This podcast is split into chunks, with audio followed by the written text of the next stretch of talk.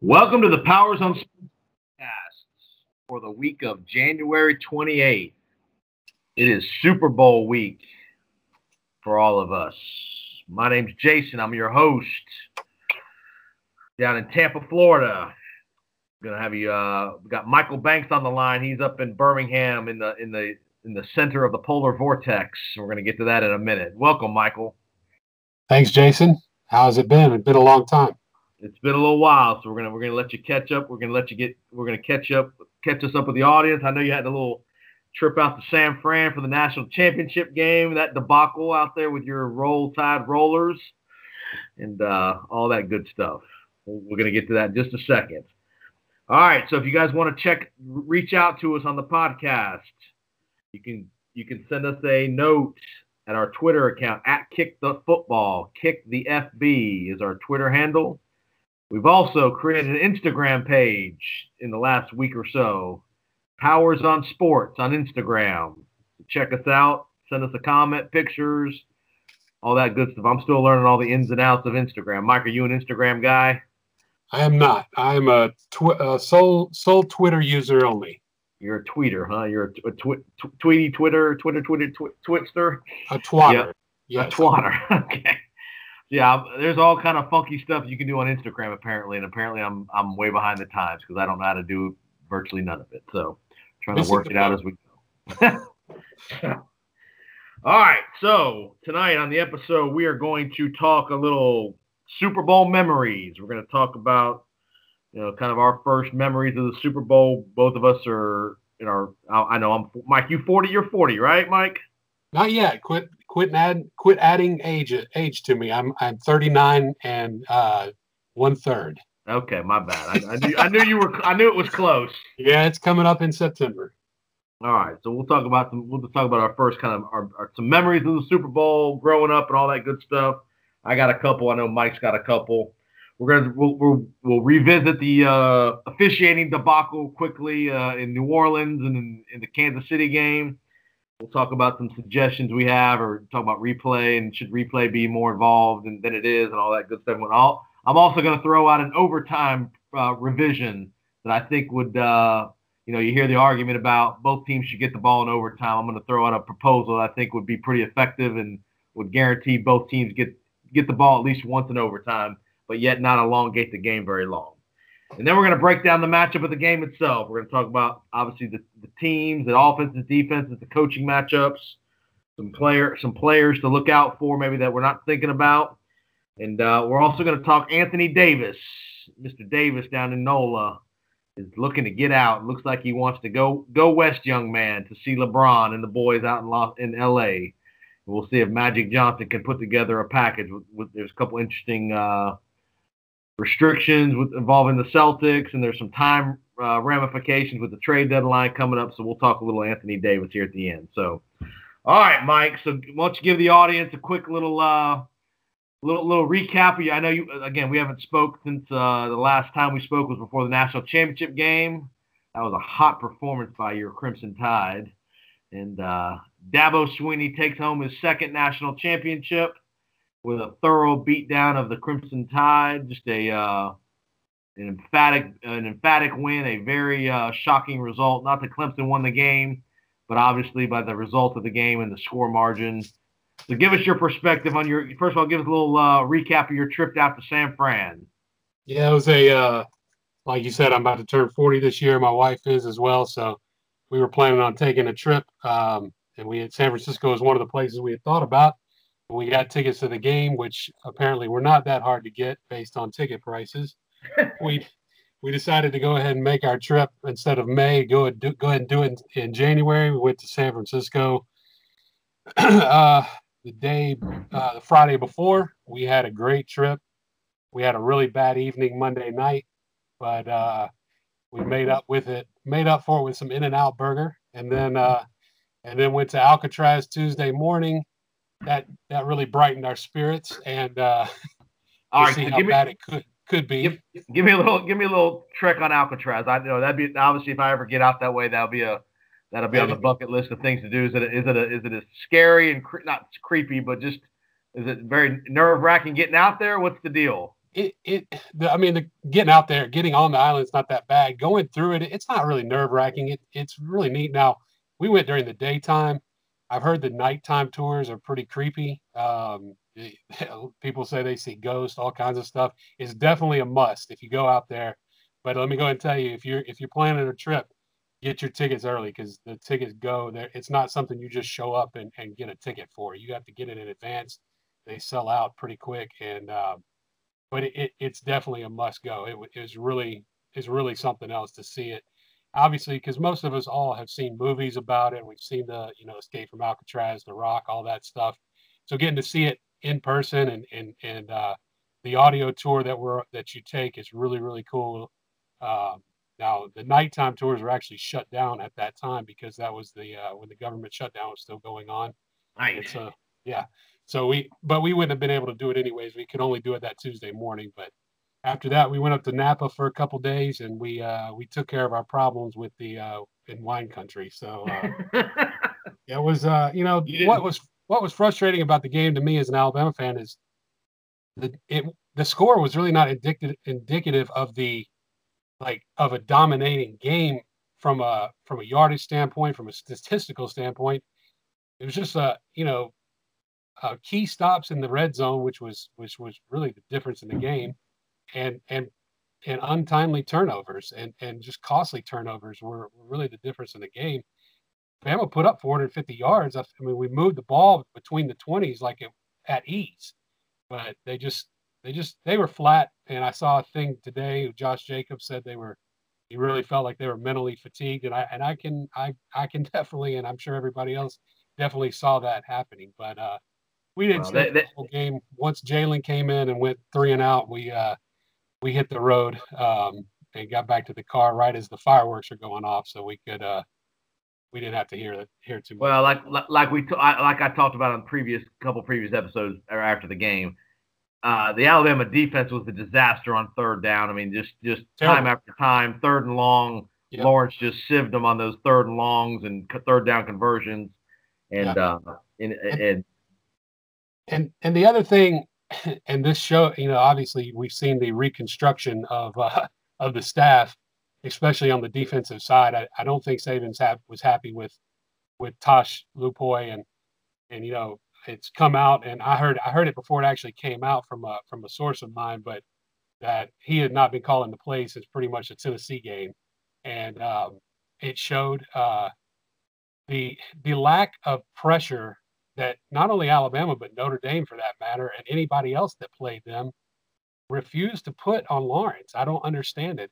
When he's pressured, he's a different quarterback. I mean, I, the two two or three times that he was pressured in that game, he didn't make great decisions with the ball and they just refused to pressure him. And I just I don't I didn't understand that. I thought that that was a flaw in the game plan, especially after seeing what Notre Dame uh, what they did to Notre Dame without pressure. I, I, I really thought that that'd be an emphasis, and it it obviously wasn't. But yeah, the third downs were a killer. It just was uh it was a nightmare from from really start to finish. I mean, and, the, sca- and the, the, the scary part of that was as bad as they were playing early the first drive of the third quarter, they're still in the game, and, and Saban yeah. just totally panicked on the fake field goal. Was, I mean, it was complete panic. Was I mean, just just go if you're gonna go for it, go for it. I, I, am I'm I'm cool with going for it, whatever. But the well, the I mean, the whole the whole country knew he was running a fake there. I mean, Clemson was playing basically a prevent, let them kick it coverage on fourth down, and for them not to call off the fake or take a you know call a timeout or whatever they had to do to get the offense back on the field just was was baffling and just mind numbing. Well, and and that that that was one of two plays that really just encapsulated the whole game.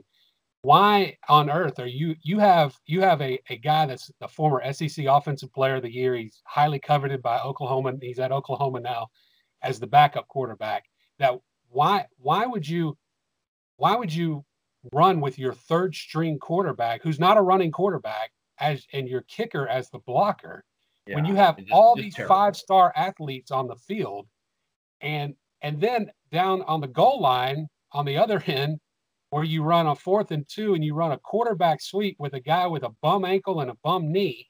Right. and you got Jalen sitting on the bench. Like it just doesn't it, the play calling was just a disaster. I mean it was just and and, and, and I know we've talked about special teams before, but you know, you're, you're the kicker missed an extra point early in the game, and the, the, the Saban had zero confidence in the kicker, which even made more not no no sense that you're right. going to roll him out there when they know you're not going to kick a 40 yard field goal with that guy not when you're already 15. down. Not down 15. You're not kicking I mean, a field goal. and you might have kicked it if you had a solid kicker. If he was a reliable guy, you might have kicked it and had he not missed early in the game, maybe. But when the guy missed early in the game as poorly as he did, he struggled all year. Not all year, but you know he struggled uh, making kicks, especially from that distance.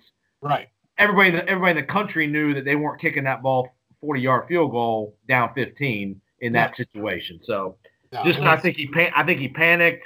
And, and again, that was in and I hate to say it, it was probably good for the Alabama program to take a beating like that one time because they've never had that kind of beating.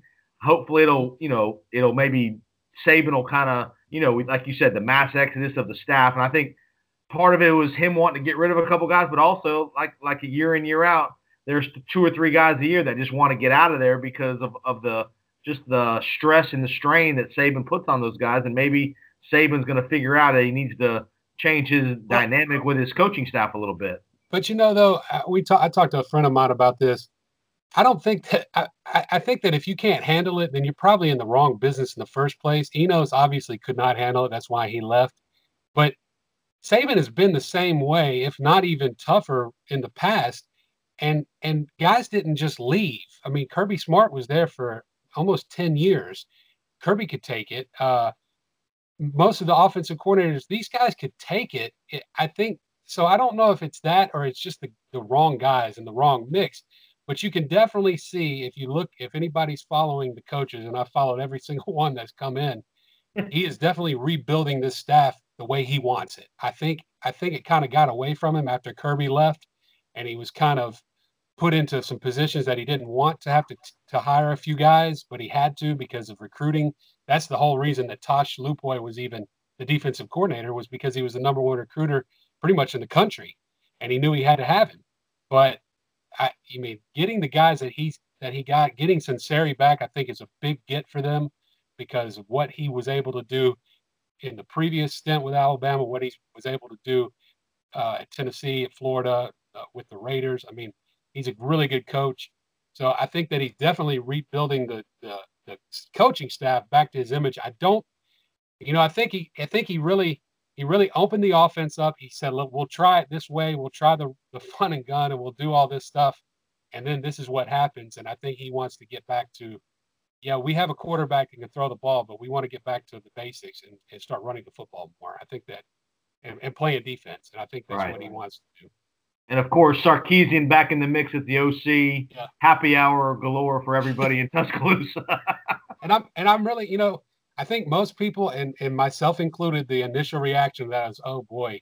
But then the more I thought about it, you know, his offense this year with Atlanta was really pretty good. Ryan Ryan had a great year. Julio had a great year. Uh, Calvin Ridley was had a had a great rookie season. Defense for Atlanta was was horrific, and uh, so I mean that was not the offense was not their problem. And the one game that he that he did coach, he actually had a great game plan. The two things that happened was one, Bo Scarborough went down in that game, uh, you know, in the late third, early fourth, fourth quarter, which really limited what they were trying to do, which was to try to bleed the clock. And when he and when his offense left the field against Clemson, they had the lead. Right. Jalen Hurts scored the touchdown. They had the lead. So you can't really blame that game on Sark because no, he scored 30 plus no, points. So no, Sar- Sarkisian will be he'll be good for Saban because I think Sarkisian ultimately is a college coach, yes. and ultimately he's trying he's going to try to get another head coaching job, and then he's probably going to have to be at Alabama two or three years probably before somebody's going to give him another shot as being a head coach somewhere. So I think he I think he realized in Atlanta because he was probably going to get he was probably going to get let go in Atlanta anyway, but I think he realized college is where his his bread and butter is yeah. long term, and he he's not going to be a, co- a, head coach in the NFL where he he'll probably have another, one more opportunity to be a head coach in college after a couple more years if if things go well in Tuscaloosa. A lot like Lane Kiffin. He's, a, right. he's going to be a. I mean, you got the same similar situation as far as the the checkered pass and all that. Right. So yeah, I, I agree. I completely agree with you. All right, so let's transition to the National Football League.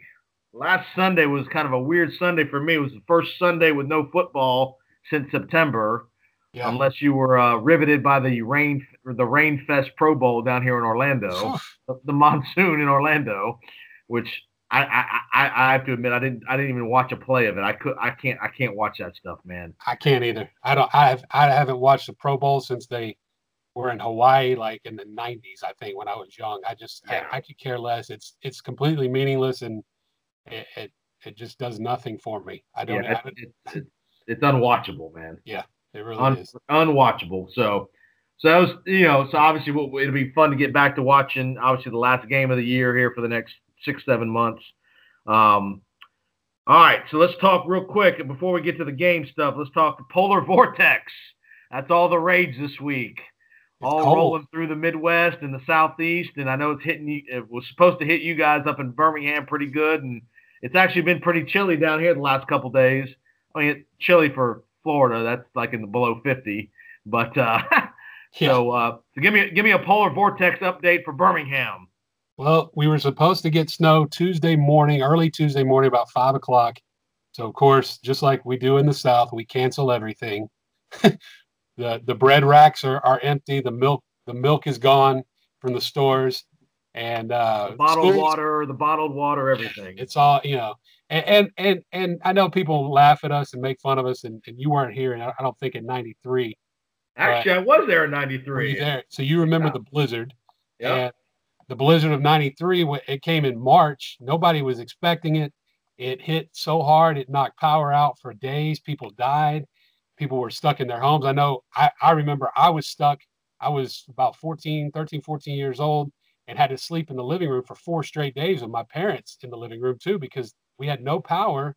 We only had the fireplace to keep us warm. I mean, that's, you know, we lost all the food in the fridge. It, that's, Right. that kind of stuff happens. Yeah, you guys, y- y- yeah, you guys in the South, they, we they, we freak out down here in the South just because one, we're not prepared on the roads. The, the, Right. they're not prepared from the from a public service perspective to, to be able to put salt on the roads and all that kind of and clear that kind of stuff. And Right. I just got a thing on my Facebook. Apparently, five years ago, and I can't believe it's been five years Yeah. already. Literally to the literally to the day. Like yesterday it was either yesterday or Monday. I got a feed on my Yeah. Facebook. I remember five years ago we had a massive ice storm and all that stuff, and I remember I couldn't get to my house, so I ended up sleeping at Hunter Street Baptist Church for a night. Yeah. Yeah. It took me. Uh, I ended up going up to Jim and Nick's, the barbecue restaurant, and I hung out there for about four hours. Um, I, I, I got as far down to my house as I could. Couldn't get over a hill that I had to get to my house, so I ended up having to go sleep in a church for a day. So that was, I Yeah, thought you that was just, you you're not getting up 150 uh, No. with, with ice not that and that's the other thing a lot of people don't realize like my dad's from you know lives in michigan up in detroit they, la- he laughs at us but i'm like you have nothing but flat land up here we have nothing but hills and valleys it's hard you you can't i mean if you don't have salt on the roads and it's and, and the road is iced right. and you're going up dead. a hill You're that- dead. You're you, dead. you can't get up it. And, and I know, you know, obviously I live I live very close to where you used to live, and I come up that hill almost every day. And yeah, I know exactly why you got stuck because there's no way you were going to get over that hill, even even though you were only about a mile and a half or two miles from your house. I mean, it was, and even the next day after the roads were still good enough to get over the hill, when I got over the hill, there were probably 35 cars either ditched in the ditch because they tried to get over the hill and lost control the Yeah. day before, crashed, dented. I mean, just, it was literally a disaster. Just the cars, the number of cars that were just stranded, that Yeah. people just aborted their cars and left and wherever they went, ended up going it was just it was just a crazy day and a half or so. I remember again. It's just funny how it's literally five years ago yesterday. it was five years day. from today. I mean, just crazy. And I still have videos on my phone from from when I was walking down 150, and it was it was funny. It was it Yeah. was some good stuff. So Yeah, so yeah, it's it's still cold. It, it was like 19 degrees this morning. It's 30 degrees right now. It's going to go down to about 24 tonight. But uh, they closed everything. We woke up. My luckily we didn't have to work, and my daughter was out of school. But of course, she was expecting snow, and so when she woke up to nothing but grass and everything the way it was, she was very disappointed. A lot of kids were disappointed that there was zero snow, even though it was a hundred percent chance of snow um, but nothing hit. I think a couple areas of the state got a you know, a light dusting, but it all melted pretty much on contact. That's crazy. Yeah, like like you said, that the '93 blizzard, the thing they called Snowmageddon uh, from 2014, which did happen, like you said, five years to the day yesterday when it was supposed to hit. That just makes everybody trigger happy, and they they cancel everything. They don't want to get caught uh, yep, caught again because uh, yep. a lot of people had a lot of problems. I I was fortunate, you know, I would have I was working at a Regions uh, branch in Mountain Brook at that time and lived in Pell City, which is about 45, 50 minutes away. Ooh, that's I, brutal. That's a brutal drive on, you know, in any kind of bad weather, you know? Well, fortunately for me, and I know this sounds weird, I had pneumonia and had just got out of the hospital the day before that happened. And uh, so I was at home because I was I was still recovering from pneumonia, and that is the only reason I was not on the side of the road with everybody else. Otherwise, we would have been at work, and I would have been coming home and, and got stuck on the freeway, which would, Jeez. like I said, would have been about a 50 mile hike.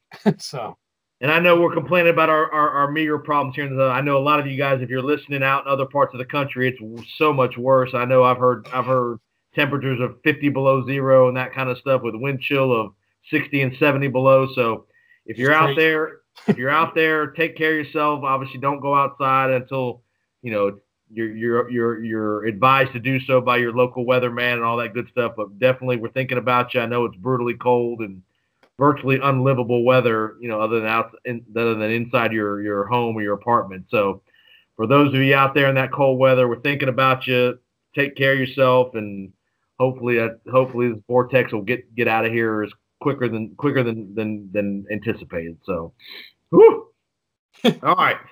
So let's go to Super Bowl memories before we get to the game. Let's talk about some Super Bowl memories.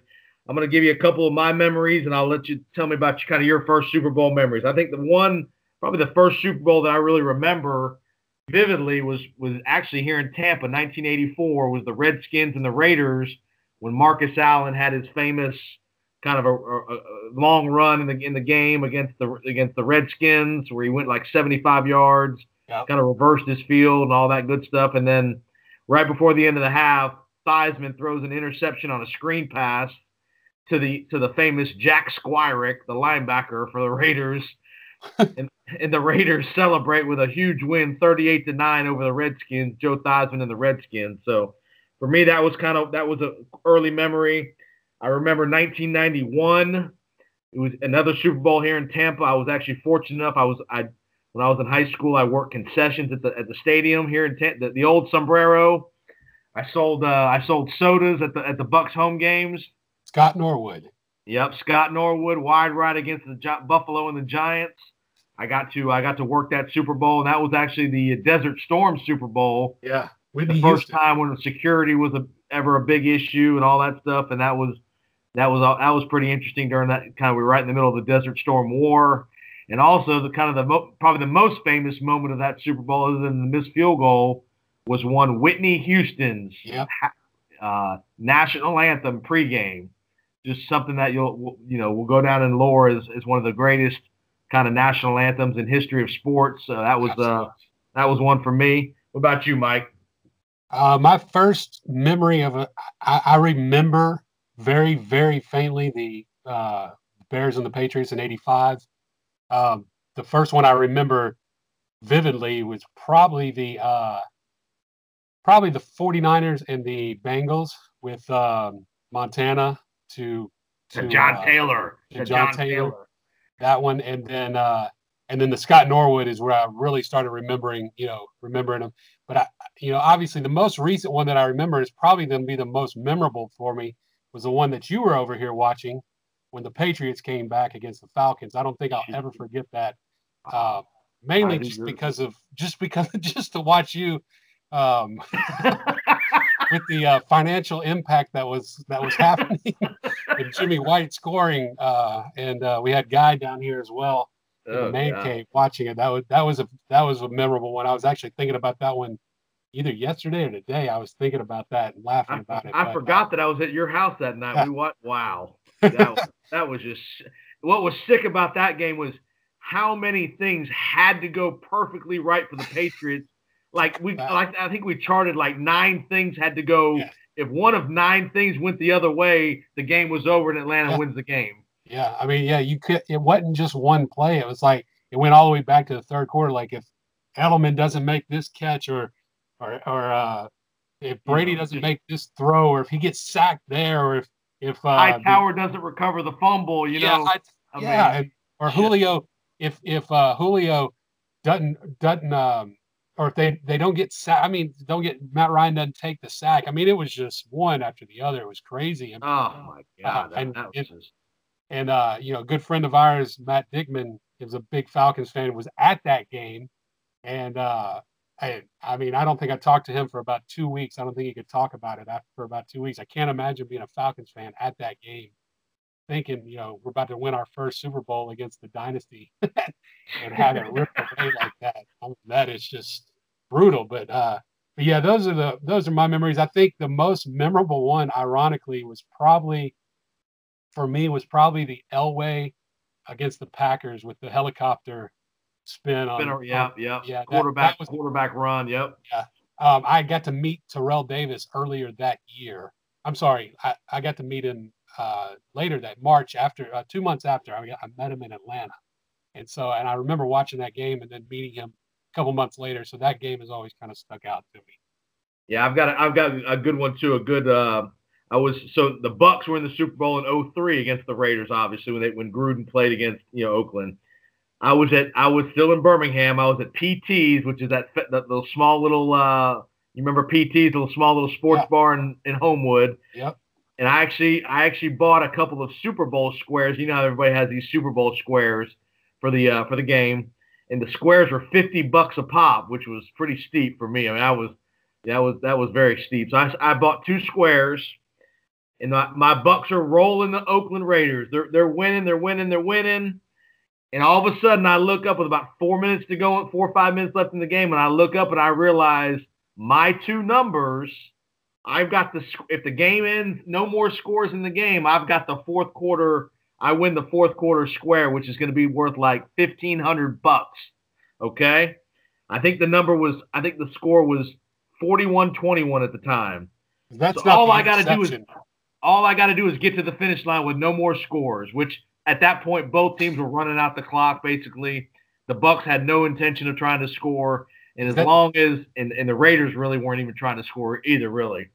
Dexter the Bucks- Yeah, Dexter Jackson had already, you know, he he had already done his damage. I'm getting ready to get to the to my man Dwight Smith.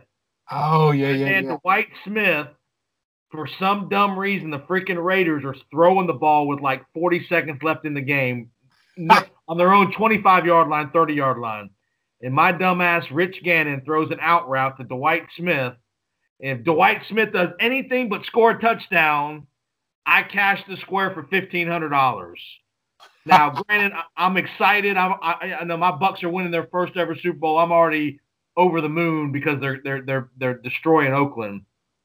But I am screaming at the TV in the bar at PT's, tackle him, tackle him, run out of bounds, do something, but run down the sidelines and score a freaking touchdown right there. Dwight Smith ruins a fifteen hundred dollar Super Bowl square for me by scoring a meaningless third defensive touchdown of the game. Unfreaking believable. And let me just tell all you folks listening out there, when he says he's screaming, tackle him, he really means he's screaming, tackle I him. mean, Pretty. I mean, pretty- Jerry Rice had an opportunity to push him out of bounds and just missed him. I mean, he shoved him, but he didn't shove him enough. I mean, two guys had an opportunity to to, to, to push him out, fall down, do something. Just don't score a freaking touchdown, Dwight Smith. I mean, I mean, unbelievable. But he scores, so it's 48-21. Of course, I don't win the pool for the fifteen hundred dollars. Though I did, though I did have a there was some financial impact on the other side with the Bucks winning the game anyway. But there was a fifteen hundred dollar uh, nugget that I will never see again. And so that's kind of my famous Super Bowl square moment. It just so happens it was my team that stuck me in the keister. That's why you never bet on your own team. Whew. All right. All right, let's get to I want real quick. I want to hear your just your quick thoughts about the uh, officiating debacle in New Orleans. We won't talk about it long, but you, you know, your our boy Vinovich, Mr. Sunday Night, his crew, his he was kind of the, the, the, the crew chief of that crew. Obviously, we had the no call down the sidelines. Apparently, Sean Payton had his Ben and Jerry's moment where he sat in bed for three days and ate ice cream. Jenny's ice cream. Jenny's ice cream. Jenny's, yes, not Ben and Jerry's. It was Jenny's. So he was getting nice and plumpy with his Rocky Road and his coffee and his uh, ice cream and all that good stuff. So his reading, gla- his reading glasses down on his nose. Now, now, now the conspiracy is there. There was four officials in that crew that were apparently from Southern California, and Stop. now there's speculation. oh God, did they were they cheating for the Rams? I mean, your thought, your quick thoughts. Well, first of all, I think that's insanity. But I mean, you know, you're going to have your cons- conspiracy theorists, but whatever. I, I mean, now granted, for me, I was I was pulling for the Rams, um, you know, for the playoff pool. But uh, so it, it was it was one of those that you're like, I really needed that to happen, but man, I wish it wouldn't have happened like that.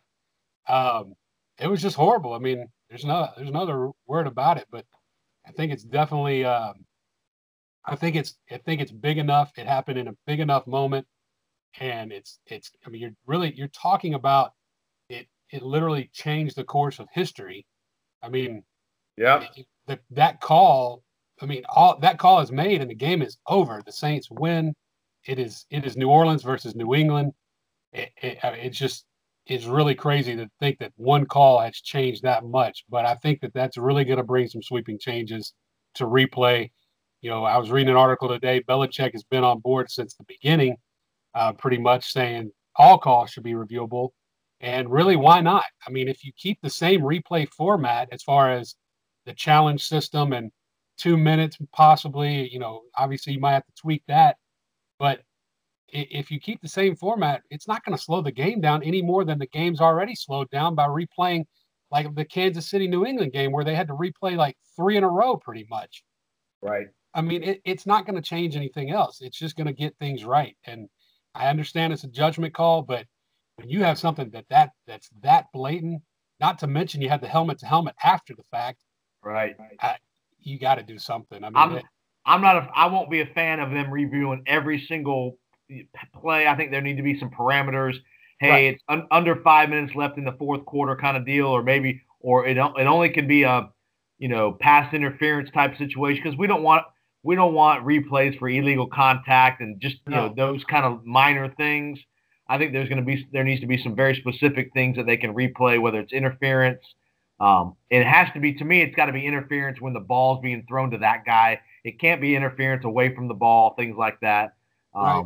because you're going to open up a you're going to open a, up a can of of worms if you allow replay on anything. Because you know offensive holding, offensive lineman holding. Oh yeah, know, that would those kind of things are going to be things that we, we as the fan don't want to be seeing all these reviews about for sure. Well, and and you look at it though, like you look at uh, the college game with targeting I mean, they pretty have they pretty much have that taken care of. It's it's a yep. penalty, and then they review it. They don't they don't assess the penalty, and they do not disqualify the player until they review the call. And that is a judgment call, is it not? I mean, it, it's a judgment call, and then. So I think I though I'm not I'm not I can't remember if this is the college rule. I don't think I don't think they review it. Do they review do they review in college if the guy doesn't throw a flag? Do they yes. still review do they still review targeting? Okay. Yes, they can right. still review it eh, even after the fact, eh, eh, if if they deem that you know, yeah, this was a helmet to helmet shot. So, right. I mean, it is a judgment call. It's the same. It's no difference, really, no different than pass interference. So, I agree with you. I don't see what the what the big deal is. And if I mean, if you give a coach two challenges and you say we're opening it up to whatever, and they want to burn their two challenges in the first half based on because of whatever call, then what does it matter? They're out of if it's right, they're right. If they're wrong, they're wrong. They, here's the one thing. I, here, here's the one thing I would say from an officiating perspective. There are a lot of plays in football, whether it's DB receiver, contact down the field, that a lot of times the, the the official makes the determination, hey, there was contact there, but the contact did not was not sufficient enough to deem it to be an advantage gained by either right. guy. Right. Thus, I'm not, thus I'm not throwing the flag. Well, because, and I think you know, you and I, you and I both, uh, you're you were you're a high school official. I, I officiated back in the day, and so and and and in our group that we hang out with, a lot of our officials. So we understand that part.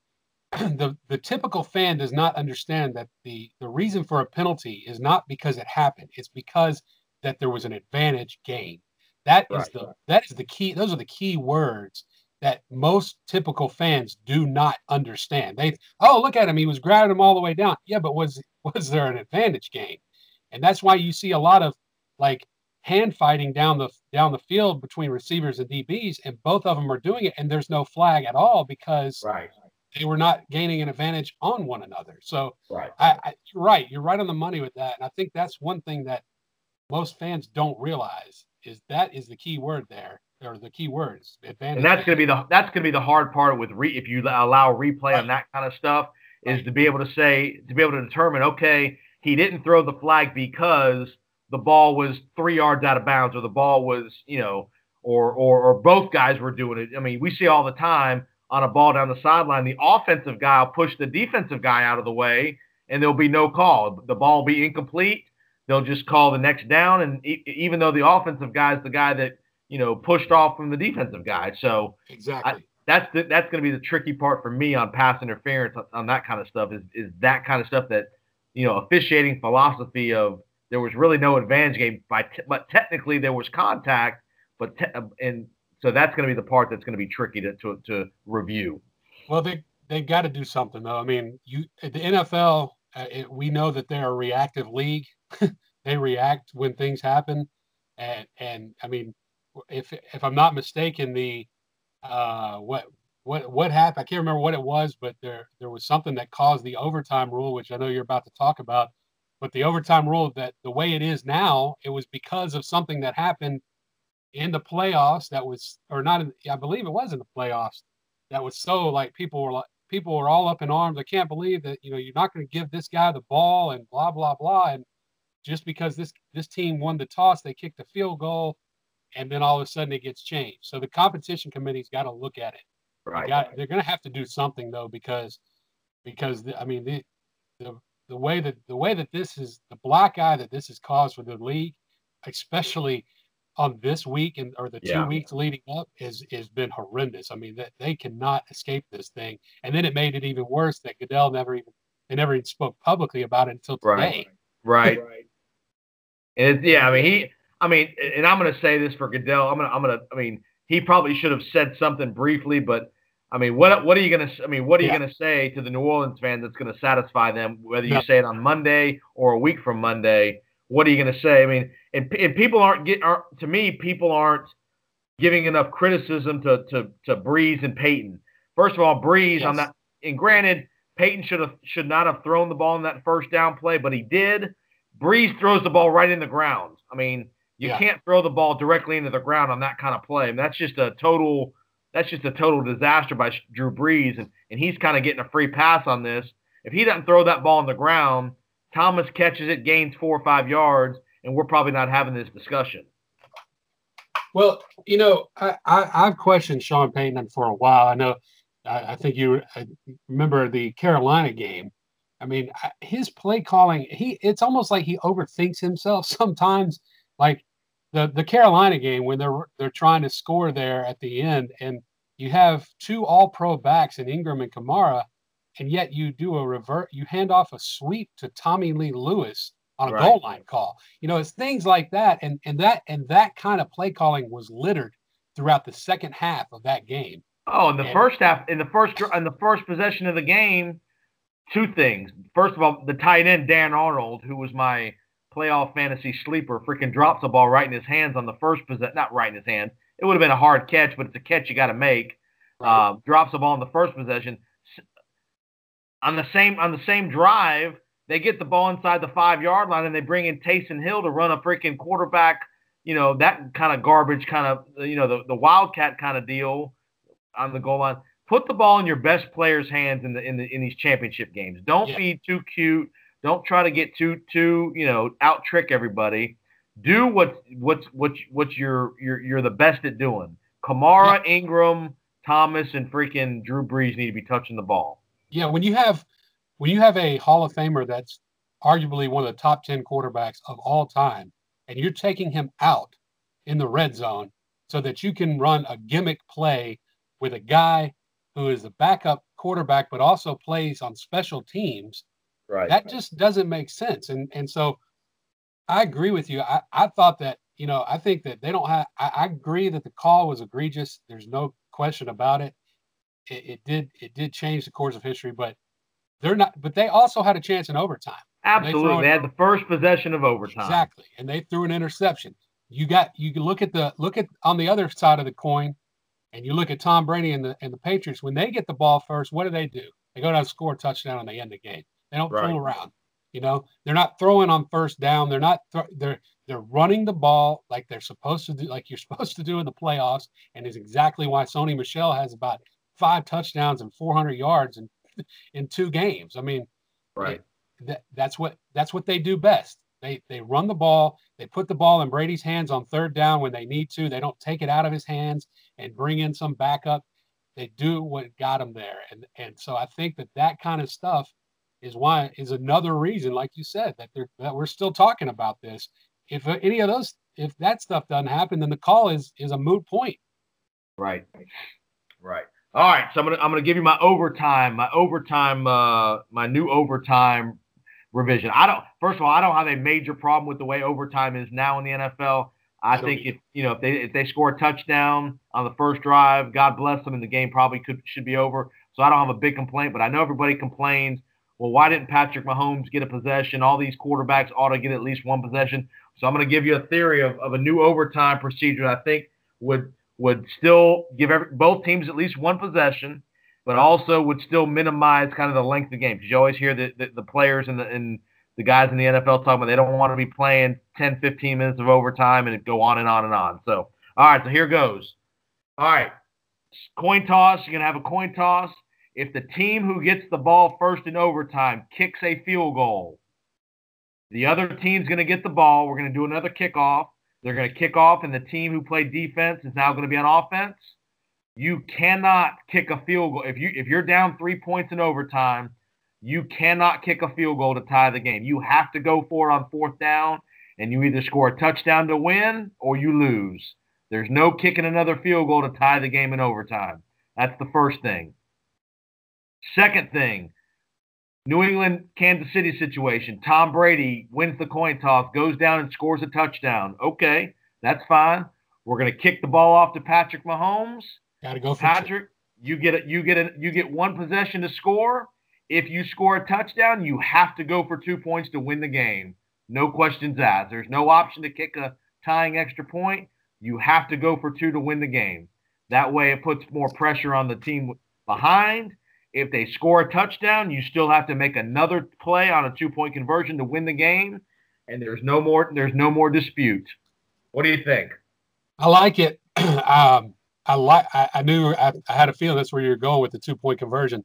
I think it's a lot like college once they get to that third overtime, and I, you know I think that's what a lot of people complain about is they're like, well, college does it. Well, they're also collegiate amateur athletes, and they're also starting at the 25. And while I like I like the fact that college do, does not end in a tie. I don't like the fact that the ball is placed at the 25 yard line for grown men. Pretty much, I, I have never right. liked that. I, you know, you get the Texas A&M game, L, Texas A&M LSU type games, which is entertaining. Don't get me wrong. I mean, but seven yeah, you, you, you can't seven. have you, you can't have that when you're dealing with professional athletes and no. salaries or, or what they are and and guy and the propensity for guys to get hurt the, the further along in the game, the more fatigued they get, right. the more likely is they're going to get hurt. So I, yeah. I definitely no. am not a proponent of, of extended periods of time. And, no. you know, my theory is I think if you force the team to, if they kick a field goal, you, you can't punt. You got to either go for broke to score on fourth down and you lose, or you score a touchdown, or you have to go for two points to win. Well, it, it basically solves both problems of what you're talking about. It solves the problem of the games extending forever and and it it's it solves the complain about well only one team gets the ball blah blah right. blah. It solves both of those problems not to mention you wouldn't have any more ties right. unless neither team scored. Right.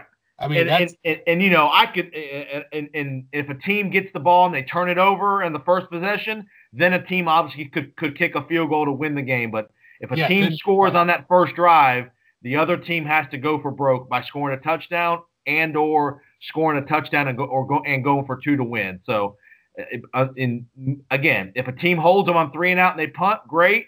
The other team can go down, kick a field goal, and the game's over. Both teams get the ball at least once. You you shorten the game a little bit, but if a team scores on that first possession, you put all the pressure on that second team to have to score to win the game. Well, and, and anybody that would complain, you know, the thing is, is you're going to get complaints no matter what. It's always going to be, well, this wasn't fair, blah, blah. blah. But I like that. I actually, I really do like that. I think that that would be, I think that would be, you know, uh, it would definitely be make it interesting, and and it would have. Think about it from the standpoint of that AFC Championship game. Brady goes down and scores. Gostkowski kicks the extra point. Now you have the ball. You want the ball in Patrick Mahomes' hands. So you got the ball in his hands, and now he's got to go down and not only score a touchdown, but he also has to go for two. And you got the most prolific offense in the league, pretty much, besides the Rams. That's a pretty interesting game. I mean, in the in the only scenario where you you would you could potentially extend the game if both teams scored a touchdown. Let's say the first team scored a touchdown and went for two and made it, and the other team scored and they made their two pointer. Then obviously you'd have to extend the game. Right. But to me, then then it would turn into sudden death after that. Both teams had the ball once. Now it turns into sudden death. But you and I both know 99% of the teams are going to, if they score first a touchdown, they're going to kick the extra, extra point. point. Yeah. So, I mean, unless you have a, a monsoon or something like that, that's, you know, but yeah, right, 99% right. of the time, yeah, you're right. I think that that would, they definitely are kicking the extra point, and and then it makes it even more interesting if they miss the extra point. Right. Uh, would what what would they still have to go for two? I would think I would think if they missed the extra point, you could do whatever you had to do. You had you have to go. You have to win the game, basically. Yeah, you have to go for the win, right? And I would say, I, and I would, yeah, I mean, yeah, exactly. So that that would be the one caveat you'd have to, you know, have to outline is obviously if a guy missed an extra point, you know, Which the other team, the, the, the extra point attempt, that the second team could could kick an extra point or go for two, whichever they wanted to do. So. Yeah, because and the missed extra points happen a lot. they, they do, but but now, in, nowadays, now. But again, but again, that would turn the game into pure sudden death after that, and and there would be no more complaints about a team not getting the ball at least once. I mean, I I think that you know people want the college way. I don't like it. I like you said. I think that that's that, and I don't think that those I don't think those NFL players want it either. They no. like you said, they're already complaining about the lengths of games and the and the length of the season and everything else, and now you're telling them, hey, we could be playing and you know for about five hours I, I don't think I don't think the NFL yeah. wants that either. So and we um, and, and, and, you know and we and we can't mess with Grandpa's 3 p.m. Blue Moon window. We can't mess with Grandpa at Buffalo Wild Wings. yeah, no, uh, yeah, you can't. And that's you know I will say this. That's one thing the NFL prides itself on is, is the the length of their games. You more times than not, the NFL starts a game at 12 o'clock and that game is over by 320 at the latest. I mean, yeah, at the at the absolute latest. Usually before that. Usually before that, really, unless the game goes over that. They don't have the problem that college has, where they're dragging on these four and a half hour games, or right. even four hour games for that matter. You know, think about the CBS game that comes on at 2:30 Central uh, for for the SEC. That game's not over until 6:30 sometimes. I mean, that's oh, crazy. you're right, no doubt. Absolutely. It's just too long. It's too long, and and you know pay, people complain about the length of baseball games but college football is no different. Now granted it's a lot more exciting to watch in that time frame but it's no different as far as the time goes. So uh so yeah i i, I like what the i like the fact that the nfl sunday night game can start at seven o'clock or 7.15 p uh, central and i could be in bed by 10.30 i like that. Right right. Uh, so, all right, uh, so let's actually let's actually get to the actual game itself. The Super Bowl Sunday, six thirty. Tony Romo, CBS, Jim Nantz, ugh. the Wolf on the sidelines. the Wolf. I wonder if I wonder if Washburn will be the other sideline reporter for CBS on Sunday. Oh, I would bet he would too. be. Yep, I would bet he would be. I'm sure they'll have uh, the double sidelines covered with Jay Feely handling the kicking game and all that good stuff. So how's the wind? How's the wind in the Mercedes Benz dome, Benz yeah. dome, Jay? Well, they, they, there's talk that they might leave the roof open. Well, that, to see what they're going to do on that, with it being chilly and all that. I don't think they. I don't think they want it to be super cold. So no, I the NFL wanted it open uh, months ago. They they gave them an edict saying have the roof fixed because we want it open during the game. But I don't think they were expecting the temperatures to be what they're going to be. Yeah, if there's an Arctic blast, I don't think that I don't think uh, Arthur Blanks will be real excited about having the roof open. No, and I tell you what. Speaking of kicking, though, talk about two of the, the games, two of the best kickers in the game going against each other here. If Oh, Zuerlein yeah. is healthy to go, I, I that two great kickers that do it that do it really well. All right, your quick analysis: New England offense versus LA Rams defense. We got Josh McDaniels against our buddy Swade Phillips. You got Brady versus that front four. To me, the, the, the you know the the the only way the Rams can win the game is if the if the Rams defensive line is very very good against that New England offensive line. If that New England offensive line is able to play them even, I think it's big problems for the Rams defense. I agree. My my key to the game, uh, or key to that side of the ball, is that is is the running game. LA has had trouble stopping the run. They they did much better against the Saints. They really did a really good job, actually. Although the Saints did not run the ball as much as they should have, um, but uh, for the most part this year, LA's weakness has been stopping the run um, because of the, you know they they obviously have the pass rushers, but that obviously opens up the running lanes. And what does New England do best right now? They run the ball. So I definitely think that's a huge key to the game. Um, I, I think- ex- I expect a lot of sexy Rex, Rexy, a lot of Jimmy White, a lot of Sony in this Yeah. game.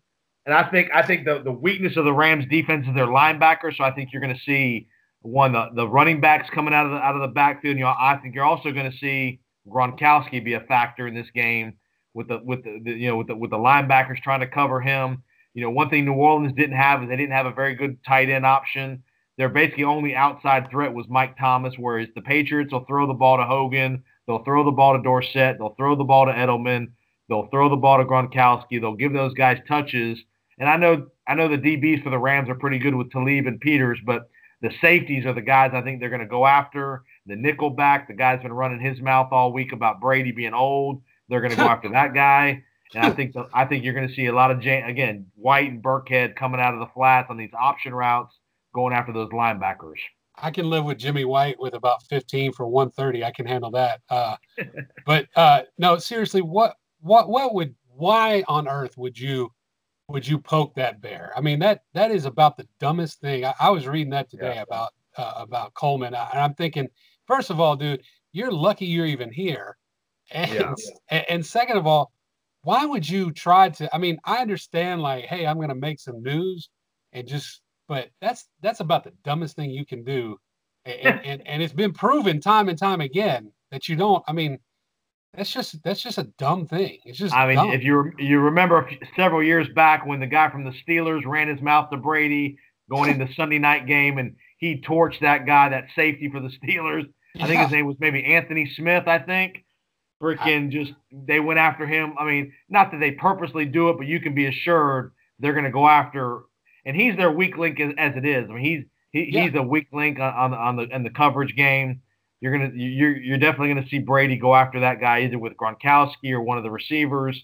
So it's gonna be interesting to see how that goes. And again, just another thing to motivate Brady. I mean, not that he needs it, but Oh, just one more thing to get him fired up. And um, you know, he's obviously already come out and said he's coming back next year no matter what. But just the motive, the, the competitiveness of that guy is just off the charts. real real quick though yeah seriously just real quick on brady.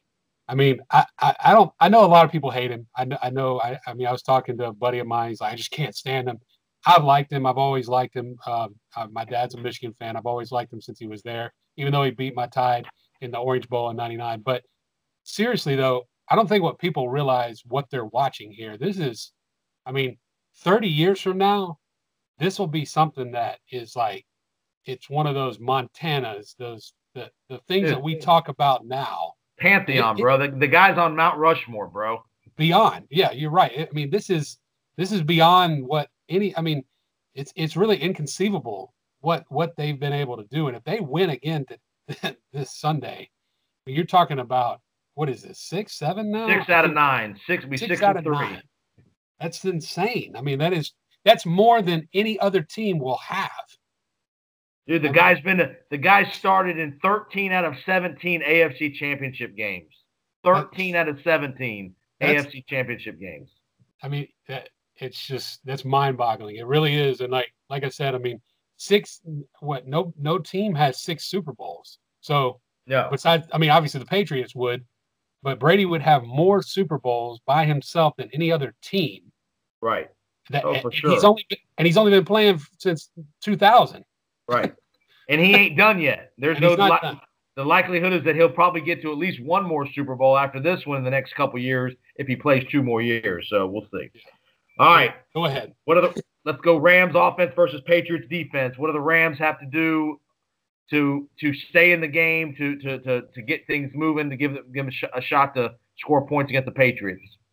I think that I think that Todd Gurley's got to either be healthy or better, whatever it was that was wrong with him. I think that's the key, and I don't mean from just the running game because C.J. Anderson has obviously shown he can run the ball uh, well, but more so from the standpoint of the of what he does out of the backfield with blitz pickup and also uh, with his pass catching ability. I think that if you notice, he hadn't caught a, he hadn't really been involved in the passing game pretty much since he the week before he got hurt, if, if I can remember correctly. And I think that that's one of the things that's kind of slowed the Rams' offense down a little bit.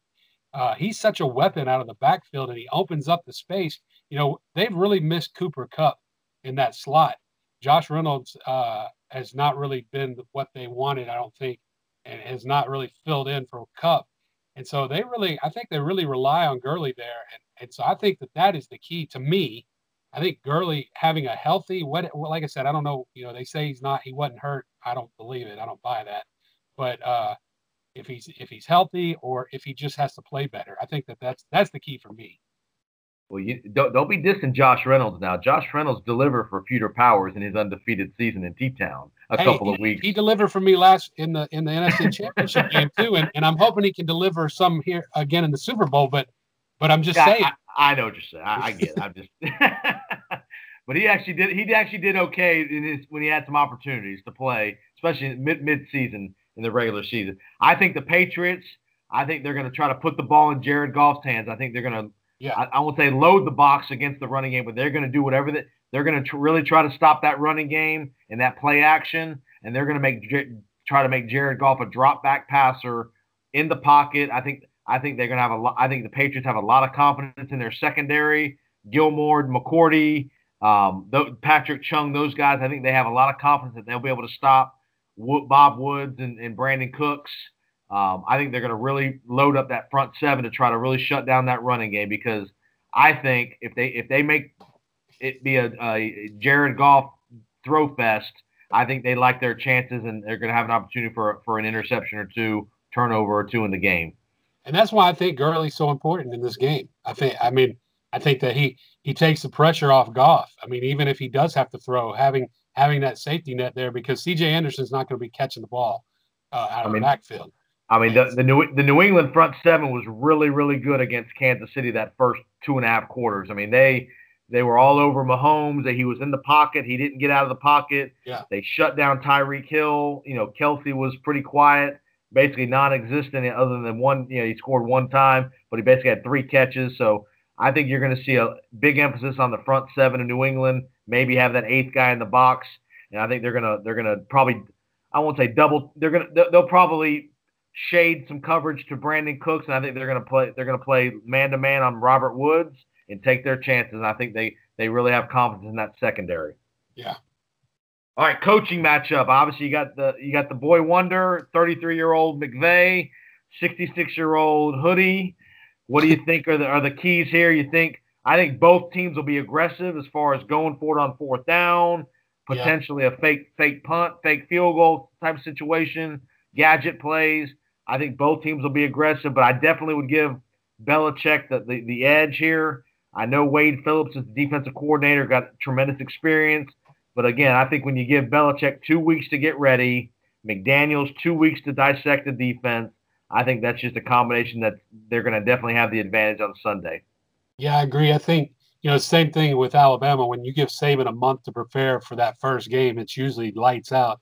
And I think the same thing with Belichick. You give him two weeks and to come up with a game plan to to watch for the tendencies and and get all the you know all the stuff that that or watch for all the stuff that the Rams do. And the Rams do a lot of a lot of stuff and a lot of stuff well, but you could tell as the year went on that the run and gun or the the fun and gun offense type type calls were a little bit less. You know, they weren't they weren't all out and aggressive as much. I think that some of the aggressiveness actually, I, I saw a lot of of the aggressiveness go away from McVay. But um, so I, I, agree with you there, and I think that I, I wouldn't be surprised to see Johnny Unitas heck, uh, Hekker with another, you know, another call or another throw. But um, and, and, but that's the thing. I, I don't think that I don't think the Patriots will be caught off guard by something like that um, this time. And so I mean, it's a it's a fascinating matchup though. You got the defensive uh, guru and Belichick, who's obviously the greatest of all time, and you got this uh, you know just absolute wonderful play caller and McVay on the offensive side. But um, I, I would I would give the advantage to Belichick as well. All right, under the radar players. I'm going to give you. I'm going to. You're going to give me two guys. I'm going to give you my two here. I think one guy it could be either feast or famine. I think Marcus Peters. I think they're going to go after Peters with some double moves and stuff like that. He's he's a very aggressive corner when it comes to to jumping routes, things like that. I think he's going to be a wild card in this game. He could be a he could be a star where he could step in front of a ball or something, or he could be the goat where they run, you know, they get him on a double move or just they just scheme him to death as far as with different stuff towards his side of the field. I think Belichick's going to stay away from Talib as much as he can. Remember, Talib played for the Patriots. Yep. He, they know they know Talib very well. He's a very cerebral corner, still a very high impact corner. I think played they're going to go. Yeah, played against him with the Broncos. Played against him with the Broncos too a lot. Right. Yeah. So I think they're I think they're going to focus their their their you know their targets on one the the the, the that the Roby that Robey-Coleman nickelback as well as Peters.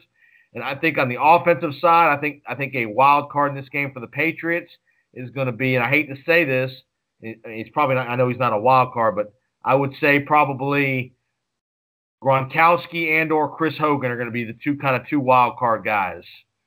Well, hopefully we can get more Hogan than Gronkowski, so I can crawl you down for second place.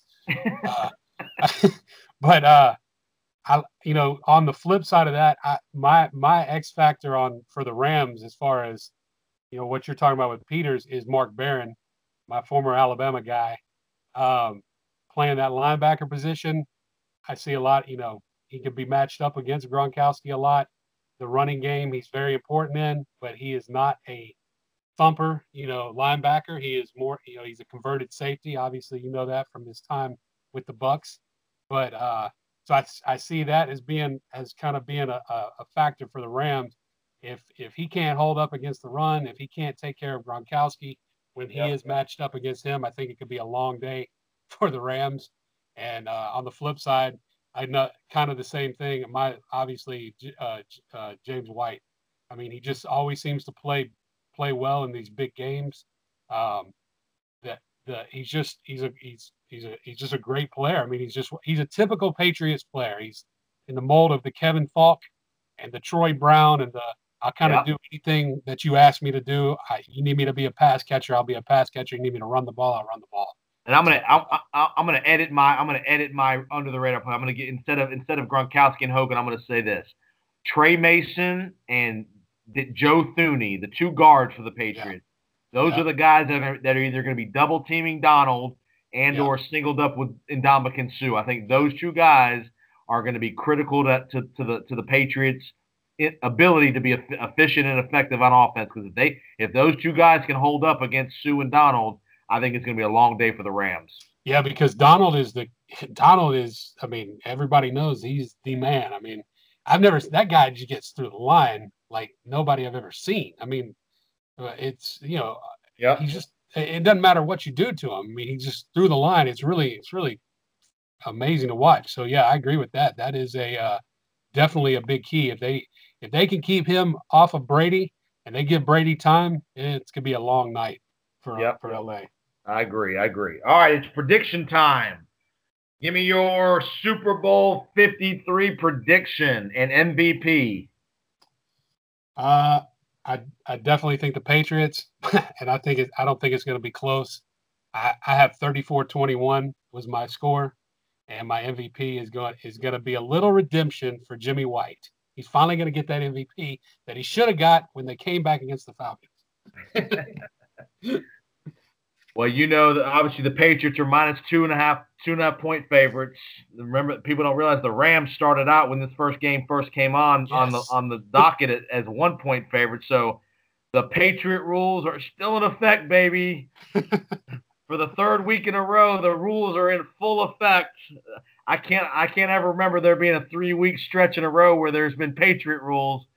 The Patriot rules will once again be in full effect and will come to fruition. I think the Patriots are going to win the game 34. Actually, I'm going to say 30, 37 to 27.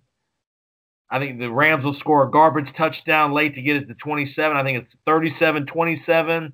And obviously, with them scoring that many points, I think your boy, Mr. Mr. Brady, is going to be heading to Disney World one more time, yeah. and will be su- just supplant himself as the uh, as the goat of all goats. Well, I and obviously, I, I mean, anybody can. I, Brady's the obvious choice. I, I try to go try to go a little bit outside the box, but uh, yeah. But I, I think no, I think I, I, that's that's interesting though. Neither one of us think that there are ten points within right. the Patriots. I mean, you know, logic logic tells you that you know it's two good teams, but I think, and you could even argue that the Rams have something to prove because most people don't think they even belong here because of the blown call. But I just, I just don't know. I just this team's just something else. I mean, remember they weren't even the number one seed this year. They had to play the AFC Championship game on the road, and they're still here, and they're still exactly where everybody thought they would be at the beginning of the year. So, yep. I mean, I, I mean, I, you know, I think the Patriots are the better team overall. I mean, I think the Rams have a bright future, um, but I do think that, uh, you know, again, two weeks to get ready. Brady, yeah. uh, again, if they can, if they can block Suh and Donald on a fairly consistent basis, I think I think Brady's gonna they're gonna they're gonna have some major success on offense. So I don't think the Rams defense is overly very good outside of the front four uh, as a, as a unit. Um, you know, Wade Phillips has had some success against Brady, but um, I think again, I think if, if, if Donald and Suh at least get semi neutralized, I think it's going to be a lot of, lot of points for the Patriots. Yeah. All right, real quick, we're going to do a quick, just brief Anthony Davis here. Just a couple of minutes here on Anthony Davis. Uh, again, don't know, Davis, the star for the star center for the Pelicans in the NBA, asking for a trade, demanding to get out of New Orleans. Basically told them he's not signing an extension. And the two obvious, the two teams in the mix, three teams really, the Lakers, the Celtics, and the Knicks are kind of the three teams in the mix. Uh, the caveat here is, is the trade deadline for this year is about seven, eight days away. Um, and the other caveat here is the Celtics – do not have the ability to trade. Um, they cannot trade uh, Kyrie Irving as part of because of the way his contract and the way he got to, to, to Boston. There's no, no ability for them to potentially trade uh, Kyrie Irving if they wanted to do that. And so the question is, can the Lakers put together a package to get Anthony Davis? Uh, he still has a year and a half left on his contract, so the so the Pelicans do not have to trade him by the trade deadline. But again, the longer you hold him, the more likely that something could happen. He could get injured, you know, whatever. The trade value for him could go down. But the other thought is that you want to have the Celtics involved in the bidding war come this summer because they have draft picks, they have uh, young assets on the roster, Jayson Tatum, Jaylen Brown. Your thoughts? I was kind of shocked. I, I didn't know I didn't know it was that bad. I don't guess I follow it that closely, but I was shocked when I first heard it. Um, as a Lakers fan, I was obviously the first. My first thought was, what can we give up to get him? Um, but I think that you know, obviously, you pair him with LeBron, um, you've got a uh, you got you got a pretty good duo there. Yeah, you, you obviously have, you know, it's it's really going to depend on who Magic is willing to to part with. You know, you got you got Lonzo, you got Brandon Ingram. Are you gonna are you gonna part with those guys? Because you're gonna have to give one of them up.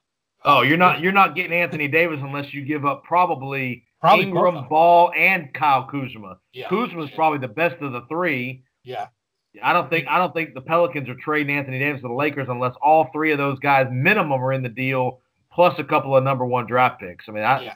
to me, that's not even a starting point if those three guys aren't all three in the deal. No, I mean you're going to have to give them up. So if you're willing to part with them and and, and win now and sacrifice part of the future. Although Anthony Davis is young. I mean, look what he's done for the Pelicans. And one guy in the NBA, we see what it, I mean, my gosh, look what look what LeBron did. I mean, with a yep. minimal supporting cast. Look what look what uh, uh, Giannis is doing up in Milwaukee with a minimal supporting cast. I mean, it can be done uh, if you have that kind of player, and Anthony Davis is that kind of player. So, um, so I, I, mean, in my opinion, I, I, would do it. I would do it in a heartbeat. Uh, whatever you want, you know, pair him with yeah. LeBron.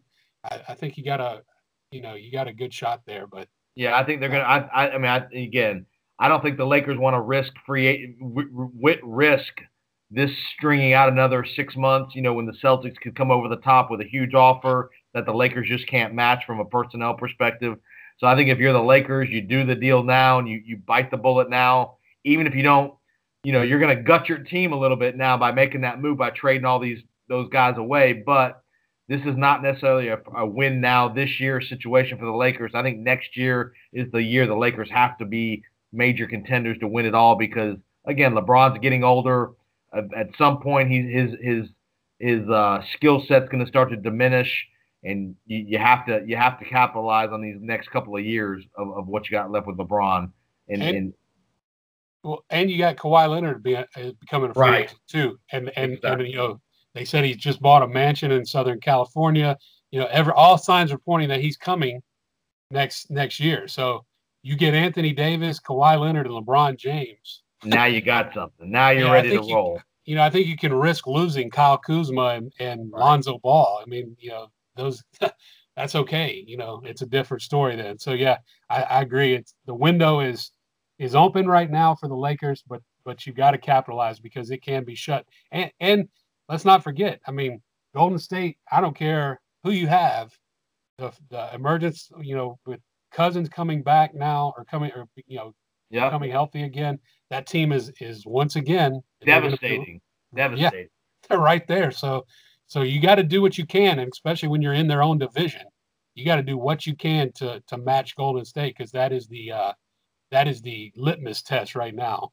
So and the other and the last caveat here is is Anthony Davis's agent is the same da- agent as, as LeBron James. So I think that's right. kind of pushing all, all the hey to LA. I mean, I, I, that he doesn't want to go to Bo- necessarily go to Boston. Yeah. They did talk about the Knicks possibly being a potential that, he, that Anthony Davis would have some interest in playing for the Knicks. Um, so it'd be interesting to see if the Knicks can. I just don't know if they have enough assets to, to get him, but it would be cool if, if the Knicks were relevant again with Anthony Davis and Porzingis. That'd be a pretty good one-two punch to get them back to being relevant in in a weak in a weaker Eastern Conference than necessarily is than it is in the West. Right. Yeah. All right. So we appreciate you listening to another episode of the Powers on Sports podcast. Tell your tell a friend. We're on Apple Podcasts. We're on Stitcher. Uh, you can check us out on our Twitter feed at Kick the FB. If you like what you hear, let us know. If you want to hear something different, let us know too. We're all up for some comments. And I appreciate Mike your time tonight. Thanks for the uh, the, the, quality uh, contributions.